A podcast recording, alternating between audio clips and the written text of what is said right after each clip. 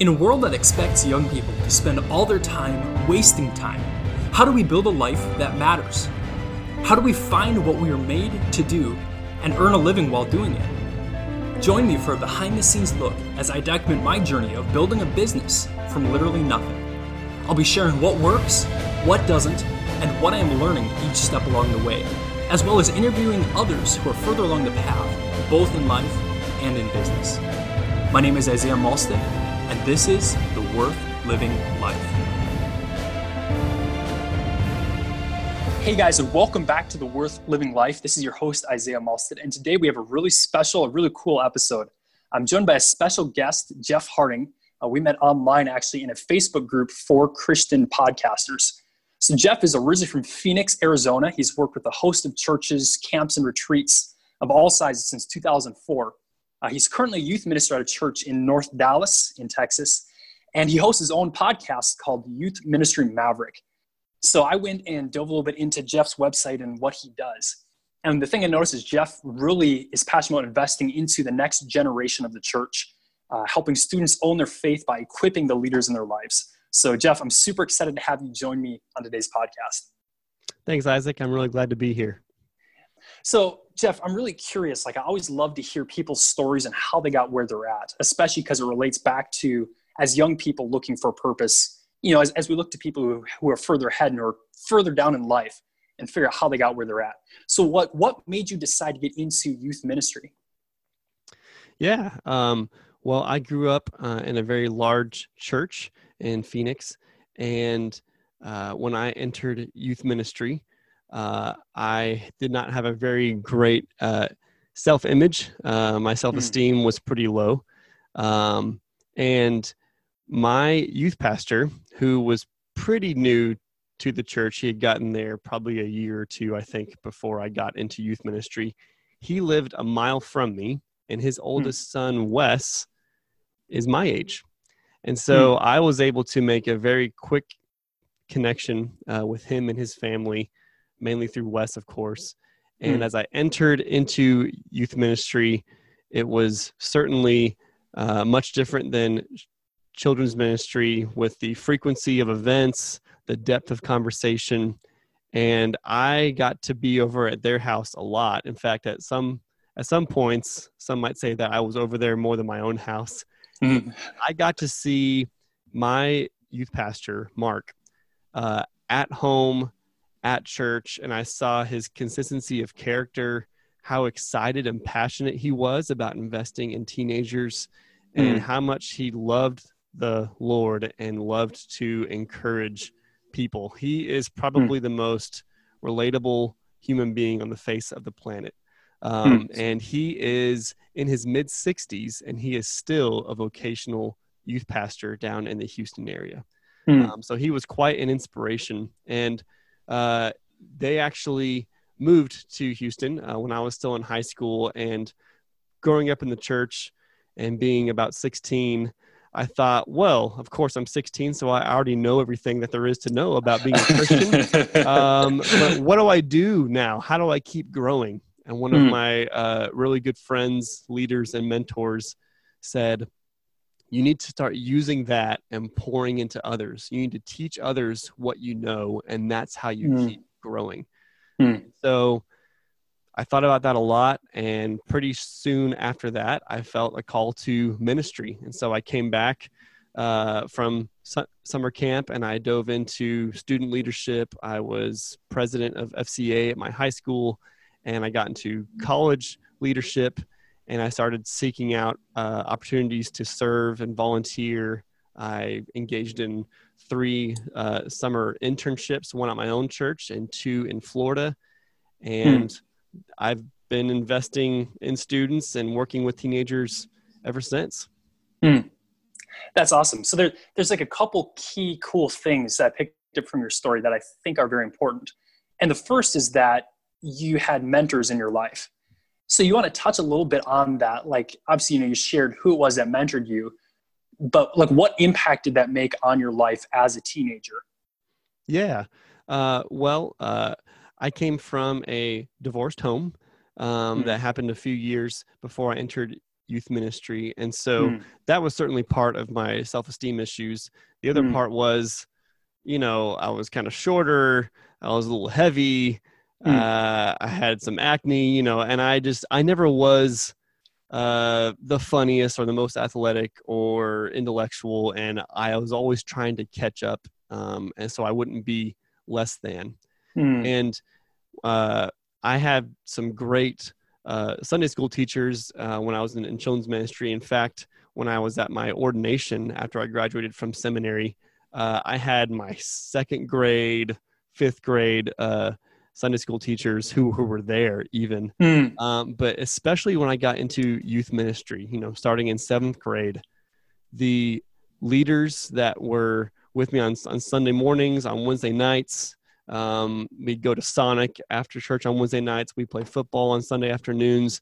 Mm. Um, they really took time outside of church to invest in me, to invest in my in, in my friends, and uh, you know the leaders were really really good about not just being on Sunday morning, but really, hey, this is my group and I'm with them, Mm. and uh, I can point back starting in seventh grade at each season of my life and tell you the the names of all the mostly guys. Certainly, there were women in my in my life who had a big Mhm. impact on me, but but mostly guys.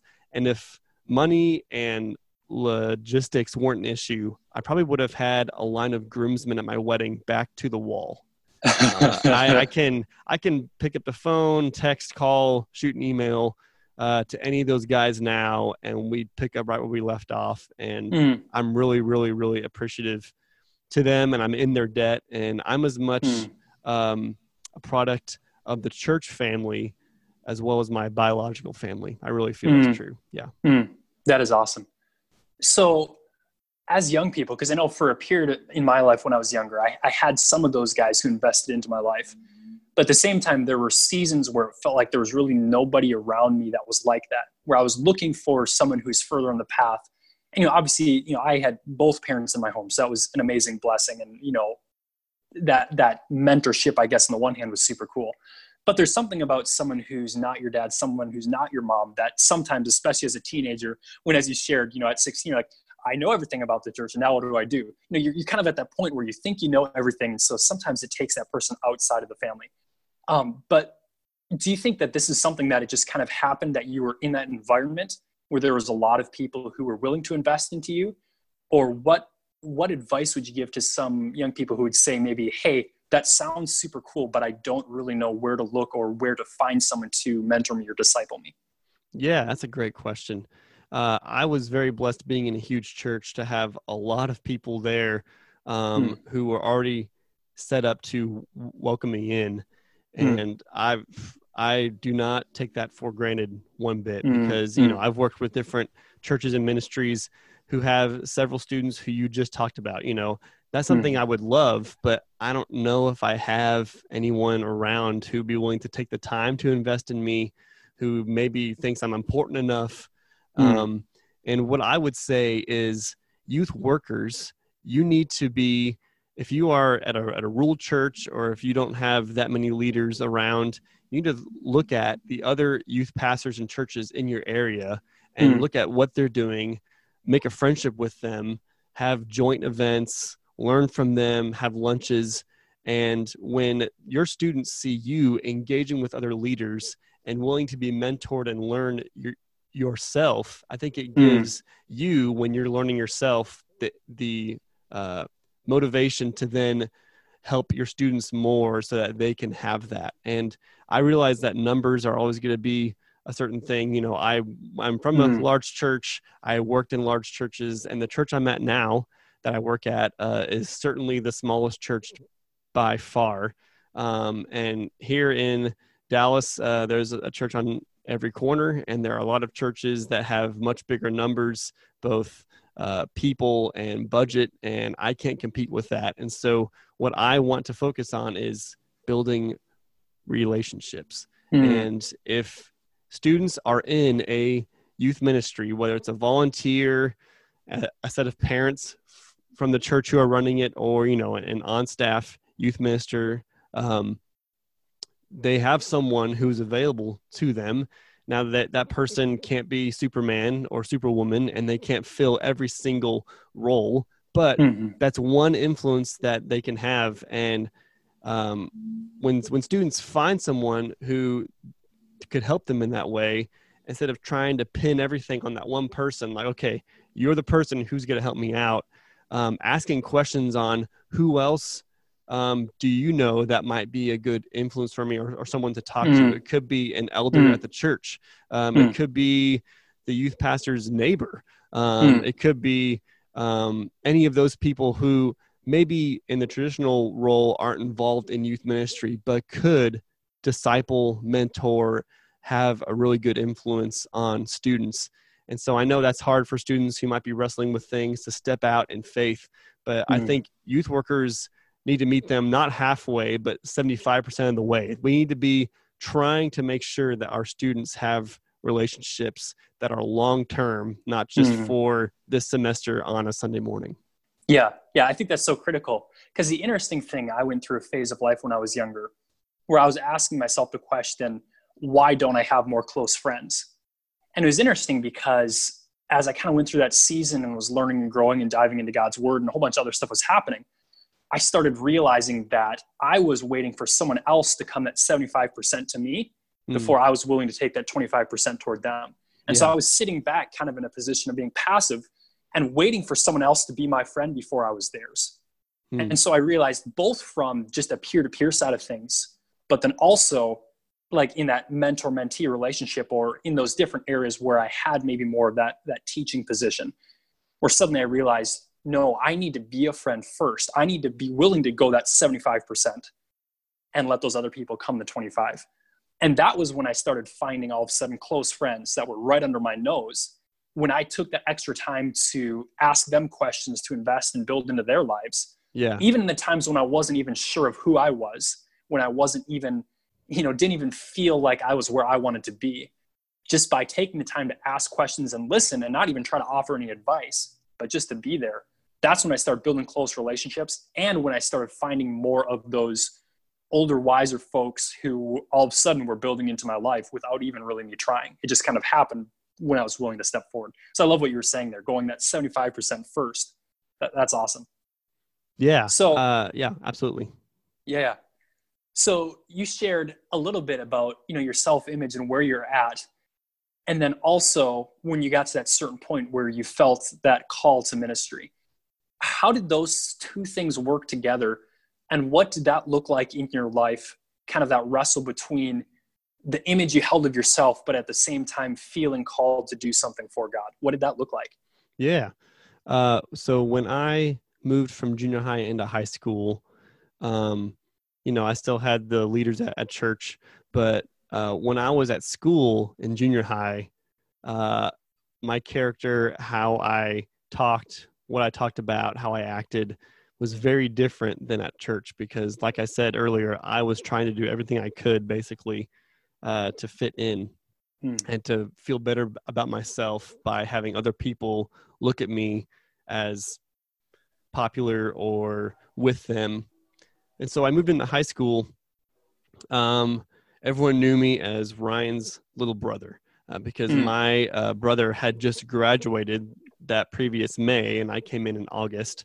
Um, and he was in the marching band, and I was in band as well. Uh, and so those four years uh, that he was in band, I'd go to every football game, and I'd be playing football under the bleachers and watch mm-hmm. their band performances. And so uh, I already kind of knew the culture at my high school, um, and so I was quickly able to make good relationships. I didn't have to try for those. Um, mm. And as I got older, obviously, you know, I uh, grew a little bit and I started having more confidence in, in myself.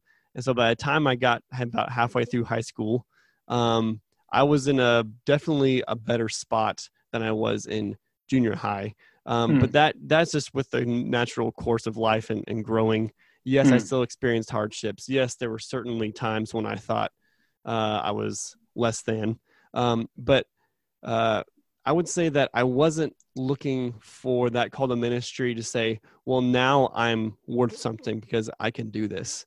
It was really a place of, um, I know all these stories in the Bible. Uh, I've done spiritual disciplines. I've grown in my faith, but what is it all for? What does it mean? Is it just head knowledge? Is it just mm. um, extended a season of my life um, where I can say that I did good things and went on mission trips and had fun, but then you know as I get older and into college and being an adult, it doesn't really matter, right? It hadn't mm. set in my life in a very practical way. You know, I was trying mm. to have good morals and set boundaries and all that kind of stuff in my life, but who Jesus was and the power of the gospel and what that meant for my daily life as a believer really hadn't connected for me yet. And mm. so um, that's why I was having that conversation with my leader. I'm like, what do I do with all this? Mm. And so he was helping me to uh, switch from being a sponge to being a pitcher, to being mm. able to hmm. pour out what I've received. And what I still tell students now is, you know, I have several students who help out uh, with our younger kids on Sunday morning d- during the service or with VBS or we go on a mission trip every summer. Uh, mm. Obviously, not this summer with COVID, uh, but mm. there's a refugee camp about an hour east of here that helps with refugee students in the Dallas area. And, and I tell them when you're teaching someone something who doesn't know anything about it or reading them a story that you've heard 50 times, is it uh, humbling because as you're reading it, you're picking up things that maybe you haven't seen before. And when you try and teach someone to do something that you know how to do, you have to go back in your mind to think, what was it like for me not to know how, to do this or what this was about? And so mm. you learn as you're teaching. And that's what my leader was trying to help me see is mm. you're growing as you're helping others and you're helping others to grow along with you. And that's mm. what making disciples is. Hmm. Um, That's how we grow all together uh, into the likeness of Jesus Christ. Um, mm. And so that perspective for me helped me to take my bank of knowledge and experience and make it real and make it practical and have it be able to affect others around me instead of just reciting Bible verses or saying church answers on uh, on Sunday morning. Yeah. Mm. So that transition point then. So you went to that leader and asked them those questions of, okay, I have all this head knowledge. I've been in church. I've learned all these things. What does this mean? How am I supposed to practically apply it? Mm-hmm. And so that's when he started sharing that that whole, which I love that analogy. Stop being a sponge, start being a pitcher. Yeah. And so you started doing that. So like, what did that look like? Like practically, like what changed in your life then? Like, how did you start doing things? Like, what were those first steps you took? Yeah. So uh, right around that time, uh, when Mark uh, left, uh, we had a new youth pastor come in, Jim, and uh, Jim had a different model for Wednesday nights, and he really wanted to maximize the outreach factor. And so mm. instead of instead of having Wednesday night programming all at the church all the time, we would have it at the church about once a month. But then outside of that, we'd be at homes. So based mm. on where you went to high school, um, you would be at this house if you're in in in that part of Phoenix, or you could be at this house or this house. Mm. And at those houses, obviously, he would have staff but he would also have student leadership teams. And sure. he would ask students uh, who wanted to help out with that. And so each week, um, we got together with the staff person that was at our house and we would say, who's coming up and leading the game? Who's going to be welcoming people and following up with them? Who's mm. going to give the talk? Um, you know, all, all of those things. And yeah. so um, I was right on board with that. I love that idea. And I hopped in kind of at the ground level with that. And for those t- two years, I was able to help out and I was able to gain experience sharing uh, devotional or mm. being able to plan games. And man, uh, going from being a student to trying to lead, especially your peers, mm. um, it is humbling. It it helps you to grow quickly, even though it's a long process. You quickly realize how insufficient you are when you thought you mm. knew a lot of stuff, and really, it's like, man, this is hard, right? All mm, my leaders yep. make it look easy. Um, and so that was how I got involved uh, at, at the church. And then at my high school, um, I started doing sports. Um, mm. Started running cross country and, and track. Um, and I was still involved in marching band. I was on the drum line. And so uh, I would always see clubs and and all that at school and since now i had a car and i could drive and not dependent on my mom or dad to to drop me off somewhere um, i started looking into those clubs and one of them was fellowship of christian athletes Hmm, sure. um, and the fellowship of christian athletes chapter for arizona for the whole state actually had an office at my church oh, Um, funny. and so uh, i was able to make some connections there and i really enjoyed it mainly the donuts you know uh, and we would have people come in and speak. Um, and the director um, of FCA um, was uh, a former football player for the 49ers. And Hmm. so he could really speak to the to the football players, obviously, who were there, who were definitely there for the donuts, Mhm. um, and uh, relate those sports analogies and the struggle and the pursuit of all that to the Christian life and what it meant Hmm. to be transformed and die to your old self Hmm. um, and and I really loved that element of outreach in high school because uh, mostly at, at school uh, up until that point I was just there t- to be there. I had fun in my classes. I had fun in in band and all that, but I was mainly just to be there and then to go because I couldn't wait to get to church because church Mm. to me was always like this is my crowd, this is my family, this is where I love to be. And Mm. so being an athlete and having to work hard in a different way and having some more independence and actually viewing my students or my uh, peers at high school more than just here my people who are in, in class with me and some of them are, are my friends more as hey you know all these kids are just like the kids at, at my church and most of them probably don't know jesus have and haven't been to church and haven't Mm. experienced some of the things that i get to experience and i would want them to and so, especially in my senior year of high school, when I really got involved with FCA leadership, uh, I was able to kind of apply that as well. And so, Hmm. yeah, that that that that, that calling uh, was kind of a switch, but it's a process, just like anything else. It's a Mhm. marathon. It's not a sprint. Hmm. Uh, patience, and then more patience, and you and that, that's when you realize that God's definition of good is not ours, and His timing is not our timing Hmm, and we have to be truly dependent on him but when we're dependent on him not trying to be independent and prove ourselves Yeah. that's when we see his his work around us and that's when we're truly blessed Amen. And, and that's something I think that is so crucial because I think oftentimes as young people, we're looking for that, that big switch. Mhm. We're like, okay, I'm here, but I feel like I want to do something for God. And so I feel like it needs to be something entirely different and try to be radical. Like I need to sell everything I have. And like the moment I graduate high school, I'm like moving to China as a missionary or something. right right And, and occasionally God does call someone to something big like that. But for most of us, it's those small little changes. It's the God showing us clearly the next step we're supposed to take. And oftentimes it's this weird, simple little step that sometimes leaves you feeling like it's so simple you're not even going to take it. hmm But we need to take it and be faithful because that's how all of a sudden, looking back, we can see how those little transitions in time shaped where God brought us.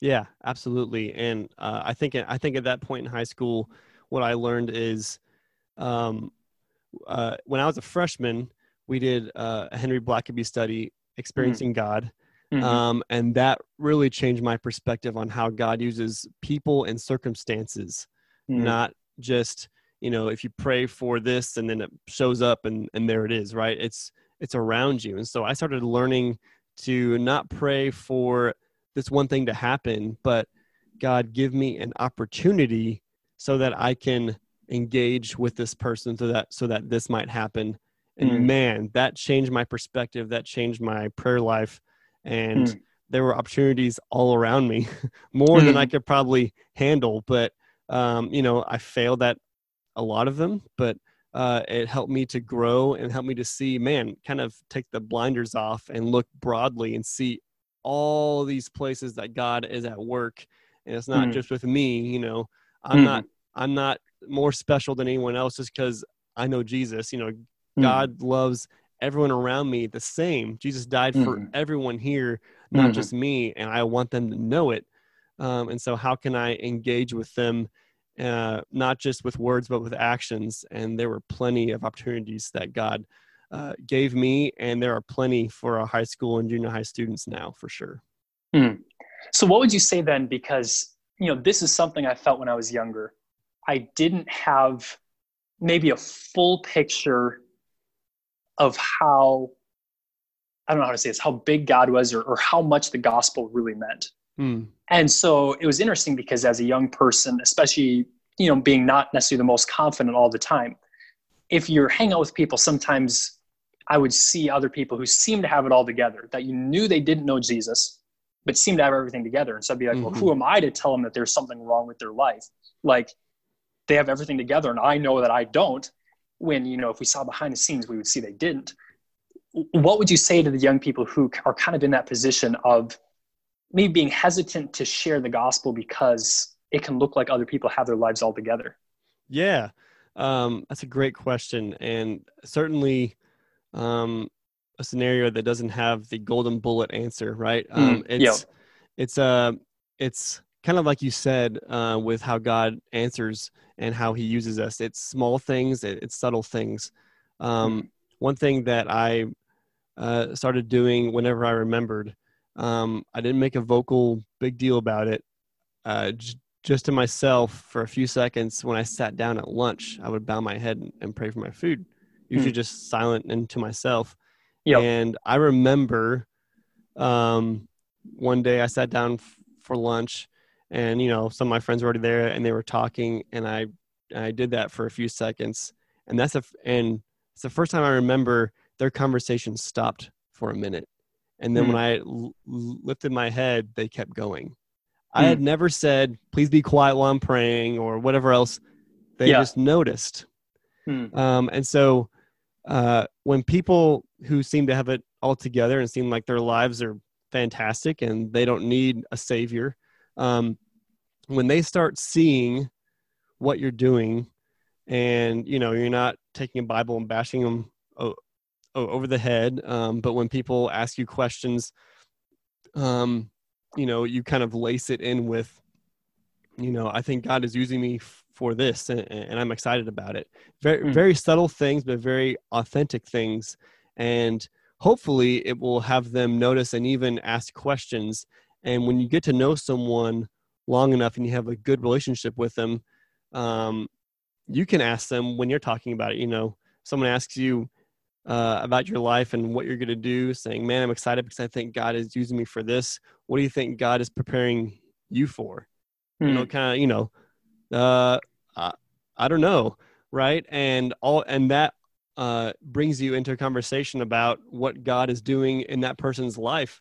Mm. Um, you didn't you didn't have to sit down and hold their hand and say, "Do you know Jesus?" Right? Like you're able to have a real life, engaging, mm. um, you know, what do you think uh, God is doing uh, mm. for you? Um, and when there are times of suffering, um, you know, to sit and listen um, and not to try and fix everything with your words. Our presence means more often uh, than our words do. And hmm. so when you sit with someone in times of hardship and you listen to them and they express anger, you maybe even anger toward God you know, you can say, I understand that. I've been angry at God too, and I'm glad that He can take it. He can take any of our anger, our harsh words. He made us with emotions. This mm-hmm. is normal, right? Jesus yeah. got Jesus got angry. Jesus got sad, right? Um, and so it's fine. And so being there in those normal life moments and being subtle and being real with mm. your words, not trying to be overbearing and and all of that people notice and when you have people in your life that you have invested in and they're your friends hopefully they know you well they'll notice that and that's when you can start having more conversation with them hmm. and also to remember that it's not our jobs to convert someone or whatever mm. else it's our job to be witnesses to them to plant a seed to be authentic and hey if you ever want to talk about this i'm available for it but if they don't ever do that, you're not a failure. You're not a bad Christian. You're just being faithful with the opportunities that God has presented to you.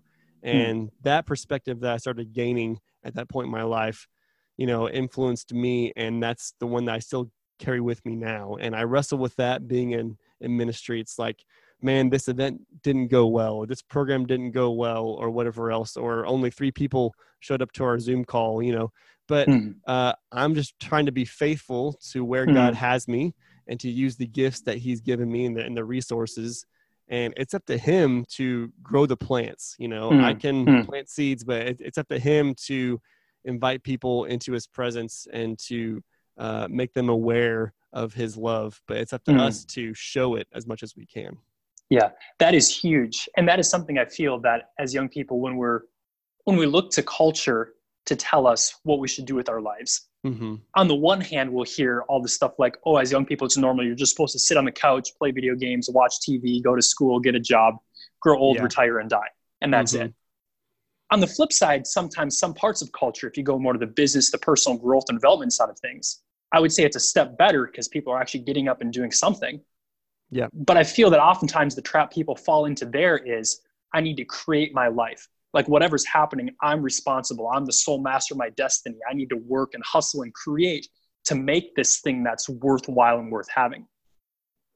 But I love the perspective you shared because at the end of the day, we can plant seeds, we can water them, whether we're talking what we're doing with our lives or if we're talking like in the t- context you were talking of sharing our faith with others when we realize that we are not the sole makers of our destiny, when we realize that at the end of the day, God is the one who leads and guides and directs us, if we're faithful to walk with Him, to be in relationship with Him, and then as you're sharing, as those little opportunities come up, those little moments, the bowing your head to pray, the the just doing real life with people, if we're faithful to plant those seeds as we get opportunities and to water them, a we don't have to try to make converts yes we should be faithful in doing those other things but we don't have to mm-hmm. put that pressure on ourselves right right but at the same time we also don't have to have that that huge pressure of feeling like if this person doesn't get saved if these people's lives aren't impacted that means i'm a failure right mm-hmm. but i think it's so reassuring to take that perspective that you brought and say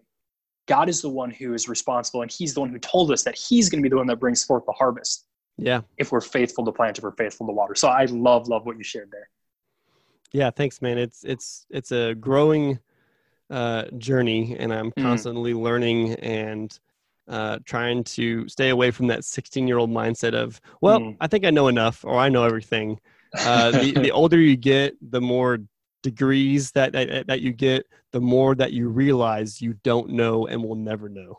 mm. so yep. it's yep. it's, a, it's a good thing to be humbled um, mm. and uh, it's it just it, it, blows your mind more and more about how great God is. And now I can kind of understand and see how Paul, from his time of conversion to time of his martyrdom, um, he grew from you know being this guy who you know I'm I'm well spoken and all of that to I'm the chief of all sinners. You know, seeing his sin and and the and the older he got and the more he went in, into ministry, the more he saw of his sin and himself, and the greater God became to him. And it's mm. just as you grow, you get to look back and see more and more, and and just exclaim, "Man, how great is our God!" Mm. Amen. So, looking from where you're at now, being in that further position, um, having more of those degrees, being further in your path, looking back, what would you tell 18 year old Jeff? Ooh, yeah uh, shower more. No, I'm just kidding. Um, uh, eight, yeah, 18 year old Jeff, I would tell him be patient. Be patient. Uh, don't worry so much about this day. I need to do this, or else in the future I won't be successful. Um, play the long game. And yes, there are important decision, decisions and choices that we need to make but uh, you know i'm not sure what the stats are now but uh, the average college student changes their major three or four times you mm. know and i've had students and friends you know when i was in college like man now i don't know if i'm going to finish college i don't know if i can do this or you know now i have to be a pharmacist or uh, architect because that's what i'm doing. I was like no you don't. You just go where god where god has you and if you change your mind and feel like you know what? I think i can do better in this sphere instead of over there, then you just do it. Mm. Um, and you know, I wanted to graduate with a, with a bachelor's degree that wasn't in ministry because I had no idea how long it would be until I was actually in youth ministry for my mm. vocation when I went to seminary. Mm. And in fact, after high after uh, college, um, you know, I had those three internships. I've been volunteering. I did have a pretty substantial amount of experience for a college graduate. So mm. I thought, okay, I'm ready. I'm ready to dive in. So I started applying to different youth pastor jobs. Um, and I was telling myself, uh, you know, if these jobs don't work out, then, you know, I think I'll take that as God showing me that you need more experience and growth. You need to go to seminary first. Mm. And I was at different positions in each of those interviews, whether it was I was two weeks into it or a month into it or whatever else. And on the same day, within a matter of hours, all three of them called and said no. Hmm. And so that was pretty clear to me. yep. that I was not yet ready for that. And hmm. now looking back, I am so glad that I didn't, hmm. uh, that I wasn't stubborn and bullheaded. Like, no, this is what I want, so I'm I'm gonna do it. God would have still used that, but man, it would have been ten times more painful because hmm. I soon realized when I moved to Dallas and started going to seminary that, yeah, yeah, there's a lot that I wasn't ready for. Mm. Um, and you're never going to be fully ready. You have to dive in. It's the same as uh, marriage or being a parent or making a big purchase or going away to college or anything like you're never going to be 100% confident and ready and have everything figured out mm. right yeah yep faith is always involved if faith isn't involved then it's just an intellectual knowledge and it's not really depending on your savior right and so mm-hmm. you have to leap and uh, trust that he'll catch you and that he'll be there. And I made the move, and um, man, I'm so glad that I did that. I had a really great community uh, at Dallas Seminary, and I had great mentors. And I have a youth group partnership now. Um, just talked about that on my own podcast. Uh, hmm. And uh, this is the seventh year that I've either been doing um, a winter retreat, a mission trip, a big youth Olympic Games or something else with two or hmm. three other local youth ministries, one of them being the one that I worked at in seminary. Mm. Um, and so, yeah, it's definitely playing the long game, which is someone, which is something that a young person doesn't want to hear because mm. they look at being 25 as ancient when you're 18. Mm-hmm. Uh, and you know, I'm going to be 35 this year. So, uh, there's a lot that you will learn and that if you take the perspective of I'm always going to keep learning, there's always going to be things that I'm going to fail at, but then be encouraged by by meeting other people and learning how to do this better. Yes, it's not maybe a big payoff in, in, in the short term, but you'll be better mm. for it in the mm. long term. And you also have that spirit of humility and obedience and trusting mm. that God has you where He has you for a reason and to be hmm. excited about where He has you and there's a lot that I've learned and experienced, and I'm so grateful for all of it the failures and the successes. Mm. And talking about that, it, it's always interesting to hear. So, as you were on that, that journey of growing, right? Because mm-hmm. later on you realize, like, hey, I wasn't at that spot I needed to be. And so, you know, being grateful for God closing those doors and providing direction that way, right? Mm-hmm. So, what what were some of those successes along that path and what were some of those failures sometimes those are funny to hear but yeah. what were some of those successes and failures along that journey of growing as a leader yeah um, i remember probably one of the first well yeah i think it was the first time that i gave the message or the or the talk on a wednesday night in high school as part of the student leadership team and uh, it was sort of um, an out of body experience a little bit because mm I was super nervous uh, the day before and leading up to it. But then as the program started, remember playing games, I was just calm. I was relaxed. I was at ease. And it was almost natural. It was like nothing. You know, I just started talking about Jesus walking on the water and what it means to have faith and hmm. it's not bragging on myself it's bragging on the holy spirit because hmm. it was almost like i was you know you have, you have those dreams where you're kind of like looking at yourself interact and everything and yeah that's what it kind of felt like it felt like hmm.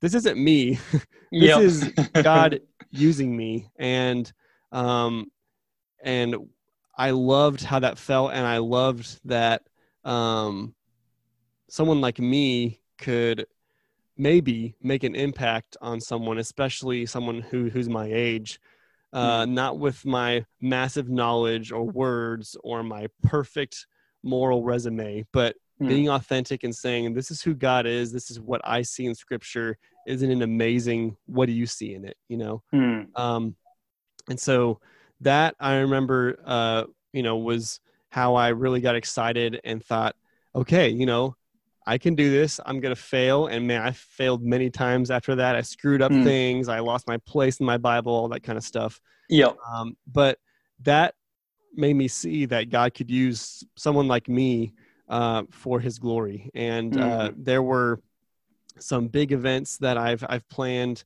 Um, a, a mentor of mine in in college, he is really really good at asking questions and driving toward better questions and having us look toward the hope of of, of Christ. And he um, always led seminars on you know th- thinking about things and, and writing things down and I got into that practice as well. And that's something that I think I excel at now. And we've mm. uh, had a synthesis experience at the end of our winter retreat on Sunday morning before we eat lunch and take a picture and go home. Um, and it's kind of a recap of the entire weekend. Uh, and I've set up several of those. Um, I was able to set some up at my home church when I was in, in, in, seminary, and I went back to help with my youth group at summer camp, and then obviously my youth group here. Um, to set those stations up and those experiences and walking through and having students see what they wrote and to engage with physical objects like stones or chains or other things and it makes them really think about and have a tangible grip and feel on this is what i'm wrestling with this is what i heard what am i going to do with it and i love mm. just to help students think and hmm. reflect mm. um, because that's what we need if it's going to actually happen practically in our real life you know we can have a, a bunch of head knowledge but then when it comes up to doing something it's uh i don't know because i've never done it before you have to dive in get your hands dirty you have to fail even pursue failure if you mm. will because you're trying to learn and mm-hmm. not get discouraged by falling off the road because that road is narrow jesus said so you're going to fall uh, but Ecclesiastes says, you know, blessed is the one who has someone to help, to help them up. Um, and so when you have people around you who know you, who love you, who um, you can trust when, when you fall and they can help you up, um, it's really fun to see how God can uh, be glorified by you just helping people to think about Him, not getting mm. up uh, and saying, look how great I am. Uh, I know people who are fantastic speakers. I've heard them at youth camps and retreats. I am not a fantastic speaker, but I hmm. love mm.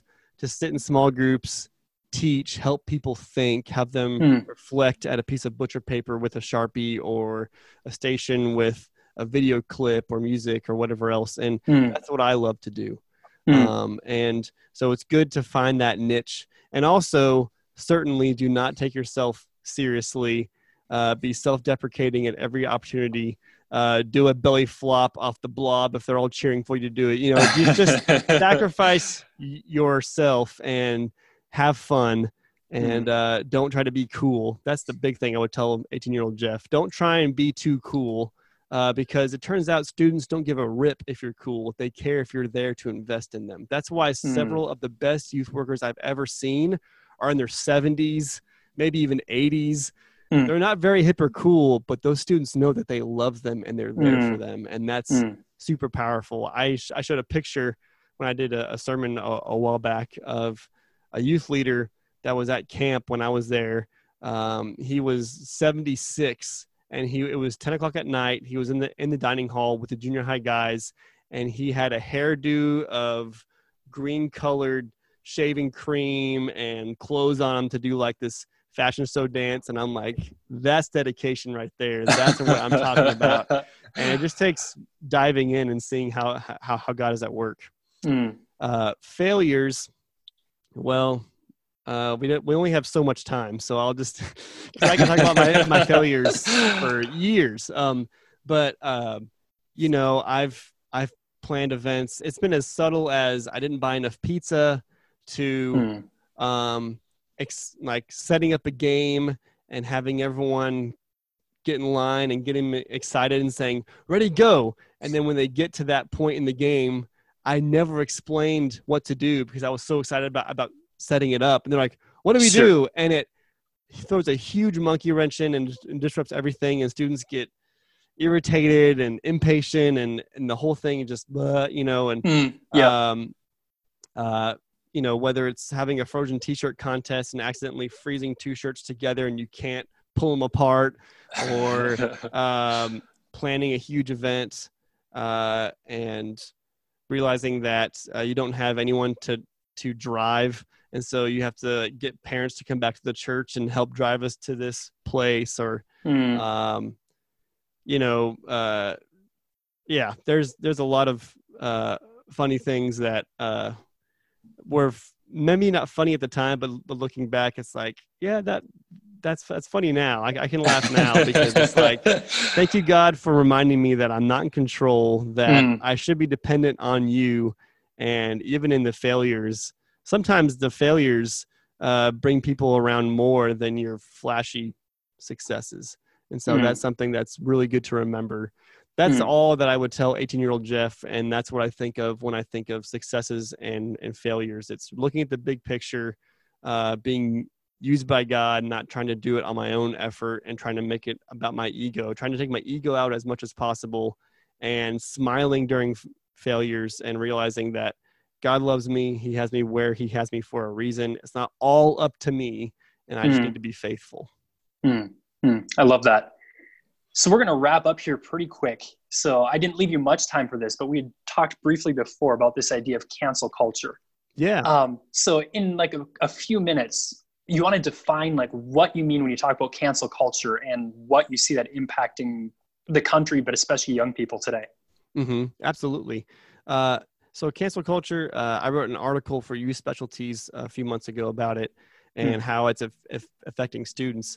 And you know, like I mentioned to you, uh, there's been several conversations I've had within the last 24 hours, even on can- cancel culture and what it means and how you define what being canceled really is.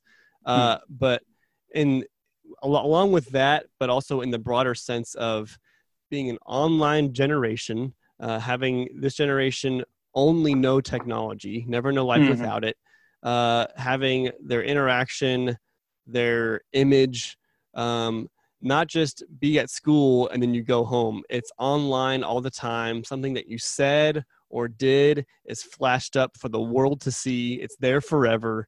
Um, and you know the actual technology and screens along with the content and how you feed your self image by getting likes and posting things uh, studies have shown that it has been changing students' brain chemistry, uh, hmm. socially, how they interact, how they receive love, um, how they value uh, what's important and what's not. Because when you watch something that's incredible 50,000 times, you know, you're not impressed and you need to go to an extreme to find that, that hit of adrenaline or excitement.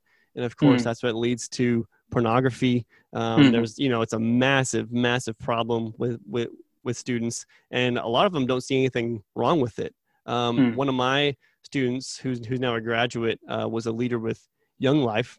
Um, he was helping out with younger kids at a Young Life camp, and he, uh, and in their group, they're talking about pornography. And one kid uh, was probably like 11 or 12 or 13 said, "You mean it's wrong to look at porn? We we we can't look at it mm. he was dead serious like he didn't see mm. anything wrong with it and that certainly changes your brain chemistry and affects how you have healthy relationships mm. uh, both platonic and romantic and so um, you know how kids interact and when they see the backlash that their friends might receive um, and how if you make someone mad uh, they can't just tell their two or three friends on on the phone with the long phone cord stretching into the kitchen like when i was yep. a kid yep. let me hop on twitter or snapchat or instagram or anything else and blast this person and say these terrible things um, mm. and you can do it anonymously you can make a fake account there are those apps where you can say ask me something and people say terrible things to each other and there's no accountability man, that really affects students big time. And mm. when they see their friend get blasted and they lose all of their friendships uh, at, at school because of one thing that that happened, or now everyone thinks I'm the kid who only does this or acts this way. Mm. And of hmm. course, when you look in the in the in the broader culture, uh, whether it's jobs or uh, celebrities or athletes, um, when they post or, or or tweet something, maybe it's not necessarily getting canceled, but there's a huge backlash. Um, and many times it's for the right reasons, right? It's good mm. that people who are sexual predators are exposed. It's mm. good that we look at racist rhetoric and say that's not right. Mm. Um, but uh, I think that combined with their constant flood of information and seeing what happens with their friends and how they're perceived um, man, it really affects people. And I think it can give them the false impression that I had growing up, which is more mm. of the of the of the legalistic thing of kind of one and done. You know, if I do something wrong, if I do something that that's really bad, not only will my friends not want anything to do with me, but God couldn't love me if I did this. Mm. Right? I'm mm. broken, um, and that's a dangerous uh, precedent to set for them spiritually, but obviously, hmm. certainly mentally. Uh, you know, m- many studies link this generation with the most rampant anxiety and depression cases ever. And a lot of hmm. these studies, even with adults, go back to the summer of 2007, which is when the iPhone first came out. Hmm. So it's very interesting to see how social media and technology really has had a causal relationship with our mental health and how we view um, ourselves and one another because it's all on a screen. A lot of it's fake. It's, mm. it's through filters and it's not real. And we don't want real life because that's hard. And, yeah. and uh, when we grow through hardship, but we don't want the hardship, how can we mm. grow? How can we seek mentors who want to invest in us if we just want to have our own world and what we're comfortable with? Right. Mm. So mm-hmm. all of that is very much related and weaved together and it's messy hmm. and um, that's what we're called to dive into and yeah. to help raise and invest the next generation because ideally we're looking to replace ourselves uh, mm-hmm. we want mm-hmm. to make sure that the future is set and that we want these students to be able to learn from our mistakes to risk um, and to go out there in faith and to know that god is there for them he's created them for good things Mm. And yeah, it's going to be hard, but it's going to be worth it. Mm. Amen. I love that. That's that's a whole nother podcast episode yeah. or series we could dive into there. But for um, sure, yeah, I, I love what you were sharing there, and uh, it's so important, and so crucial. Technology is such a powerful and amazing tool on the one hand, it but is yet for sure. Yes, but yet as you were sharing, there are so many pitfalls and, and so many things linked to it. So it's definitely mm-hmm. something that that needs to be talked about, needs to be discussed, and um, needs to be a, a, large helping of wisdom moving into it. So, absolutely. Yeah. So, as we wrap up here, Jeff, what are what is the best way for people to reach you, whether that's to contact you or to keep up with what you're doing? Yeah, thanks, man. Um, well, I guess the easiest way is uh, I have a website, jeffdharding.com. And if you hop on there, you'll be able to find my social media accounts uh, and my podcast, which is Youth Ministry Maverick. Uh, you can listen to that on your web browser, on Spotify, on Podbean, and I'm currently trying to get it on Google and Apple and everywhere else that you listen to a podcast. Um, this Tuesday will be my 10th episode, and I just moved from going bi-weekly to weekly. So nice. that's a that's a big jump, but I'm excited about that. Um, and uh, yeah, that's about uh, it. Where you can reach me, if you go to that website, you can find pretty much any way to contact me and keep up with what I'm doing. Hmm. And I'll drop that right down the show notes as well. So you can click the link, go to jeffdharding.com and keep up with everything he's doing. Jeff, thank you so much for hopping on today. I, I loved our conversation, loved the insights you have into so many different aspects of life and your willingness to share the lessons you've learned uh, to help those who are who are younger and who are moving forward. So thanks for jumping on, Jeff. For sure, Isaac. Thanks for having me. All right, thank you. Guys, thanks for tuning in to today's episode of The Worth Living Life. I will see you on the next episode. Thank you for tuning in to today's podcast. I truly appreciate it. If you enjoyed it, I would appreciate if you would subscribe. If you'd like to connect, head on over to Instagram or Facebook. Remember, this life you are living is worth it. Until next time, this is your friend, Isaiah Malstead.